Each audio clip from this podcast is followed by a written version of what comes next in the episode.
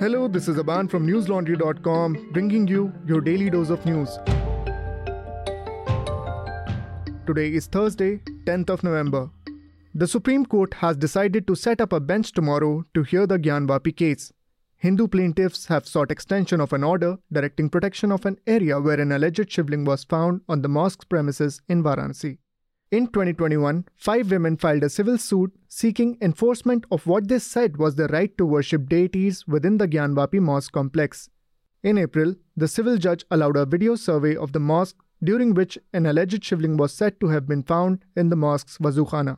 Chief Justice of India D.Y. Chandrachud made this decision on Thursday after Advocate Vishnu Shankar Jain, appearing for some of the Hindu devotees, mentioned that the apex court's interim order to protect the area would expire on Saturday.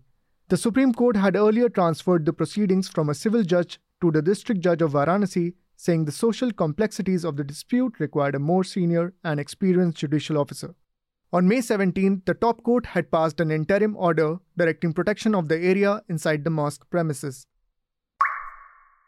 Releasing its first list of 160 candidates for the Gujarat Assembly elections, the BJP has named a former MLA who jumped into the river to save Morbi bridge collapse victims as a candidate from the area.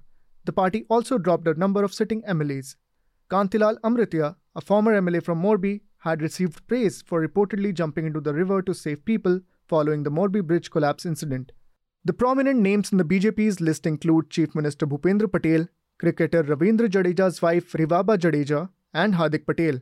Union Ministers Bhupendra Yadav and Mansukh Mandaviya were joined by Gujarat BJP President C.R. Patil at a press conference in New Delhi where Yadav named the candidates. There are 14 women, 13 scheduled castes, and 24 scheduled tribe candidates in the list that was announced today. Chief Minister Bhupendra Patel will contest from his constituency Ghatlodia. Patidar leader Hardik Patel, previously the working president of the Gujarat Pradesh Congress Committee, has been fielded as a BJP candidate from the Viramgam constituency. Rivaba Jadeja, cricketer Ravindra Jadeja's wife, will contest the election from Jamnagar North. Listeners, the News Laundry team is in Gujarat and Himachal Pradesh to bring you ground reports, interviews, and another election show. The latest episode of Another Election Show discusses the concerns of apple farmers in Himachal Pradesh. It is titled From Adani to Climate Change What are the issues of apple growers this election season? A coverage like this requires a lot of resources, and we do this without any corporate or government ads. So, power our election coverage by going to newslaundry.com and clicking on the NL Sena button. News Laundry is able to hold the media accountable because we're not funded by big corporations, but because we run with the support of our subscribers. Power us to serve public interest and counter hate. Pay to keep news free. In another arrest in the alleged Delhi excise scam, the ED has now arrested Sarath Reddy of Aurobindo Pharma and Binoy Babu of Pernod Ricard. They will be produced before a special court in Delhi, where the ED will seek their further custody. The policy sought to revitalize the city's liquor business and set a system with a license fee for traders. It promised stores free of the infamous metal grills, giving customers a better buying experience. The policy also introduced discounts and offers on the purchase of liquor. The plan came under the scanner after the Delhi LG recommended a CBI probe into accusations that the policy aided liquor cartels. Reddy and Babu were allegedly involved in the formulation of the policy along with officials and also played a role in the cartelization of the network, ED sources said. The ED had recovered a draft of the policy from one of the executives when it searched him before. It found that investments worth rupees 200 crores were made by an entity in violation of the policy directives, the sources alleged. Meanwhile, the ED faced tough questions over a bail request filed back to Jacqueline Fernandez who's facing charges in a rupees 200 crore extortion case involving conman Sukesh Chandrasekhar. As the agency argued that the actor tried to flee the country, the court asked why it did not arrest her. Why pick and choose? The court asked. In an incident caught on CCTV camera, a Dera Sacha Sauda follower accused of sacrilege was gunned down by five unidentified attackers in Punjab's Faridkot district, police said. Pardeep Singh was accused of stealing a copy of the Guru Granth Sahib in 2015 and was currently on bail. He was opening his dairy shop in Kotkapura when the incident took place. The gunman who attacked him also sustained bullet injuries. Chief Minister Bhagwant Mann has appealed for peace. In a tweet, he said, and I quote, Punjab is a peace loving state where mutual brotherhood of people is very strong. No one will be allowed to disturb the peace of Punjab strict instructions to the civil and police officials to maintain the peace and tranquility in the state. Unquote. Faridkot Inspector General of Police Pradeep Kumar Yadav told the media that police are working on leads and the assailants will soon be arrested. The CCTV footage showed the assailants had come on two bikes, police said. Sacrilege incidents had triggered protests in Faridkot in 2015.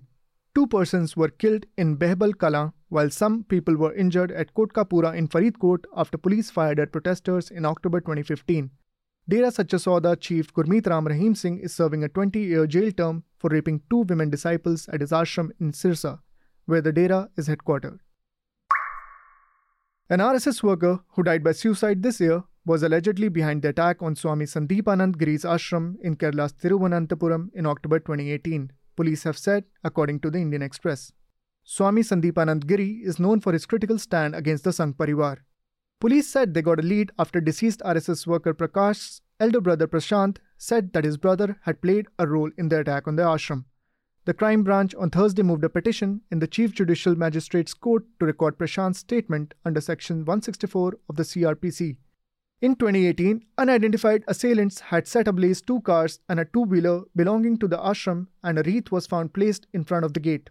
The incident took place days after the Swami had supported the Supreme Court decision allowing the entry of women of all ages to the Sabarimala temple and locked horns with the Sangh Parivar over the issue. On the day of the attack, then BJP President Amit Shah was scheduled to inaugurate the party district office in Kannur. The issue had then sparked a blame game between the BJP and the CPIM. Prashant, who lives near the ashram, told the media on Thursday that his brother never told him about the motive behind the attack. He said he had scolded his brother after hearing about the incident. Prakash died by suicide at his house on 3rd January. Prashant said, and I quote, After my brother died, nobody turned up to help us. His friends also stayed away from us. He had been active in the RSS, but we did not get any help from anywhere. Unquote. Nine Indians were among at least 10 people who were killed on Thursday when a blaze engulfed the lodgings of foreign workers in the Maldives capital Male, the fire service said, according to news agencies.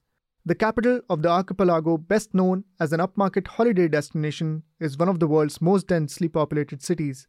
Officials said that 10 bodies were recovered from the upper floor of a building destroyed in the fire, which originated from a ground floor vehicle repair garage. A fire service official said it took them about 4 hours to put out the blaze, a security official said that the dead included nine Indians and a Bangladesh national. The High Commission of India in Maldives condoled the loss of lives in the tragic fire. It tweeted, and I quote, We are deeply saddened by the tragic fire incident in Male, which has caused loss of lives, including reportedly of Indian nationals. We are in close contact with the Maldivian authorities. Unquote. Maldivian political parties have criticized working conditions for foreign workers, they are thought to make up about half of Male's 250,000 strong population and are mostly from Bangladesh, India, Nepal, Pakistan, and Sri Lanka. That's all the news we have for you today. Have a great day or a good night, depending on where you're listening from. See you tomorrow. All the News Laundry podcasts are available on Stitcher, iTunes, and any other podcast platform. Please subscribe to News Laundry. Help us keep news independent. Catch all our podcasts on news, pop culture, current affairs, and sport. Visit newslaundry.com. Follow us on Facebook, Twitter, and Instagram, and subscribe to our YouTube channel.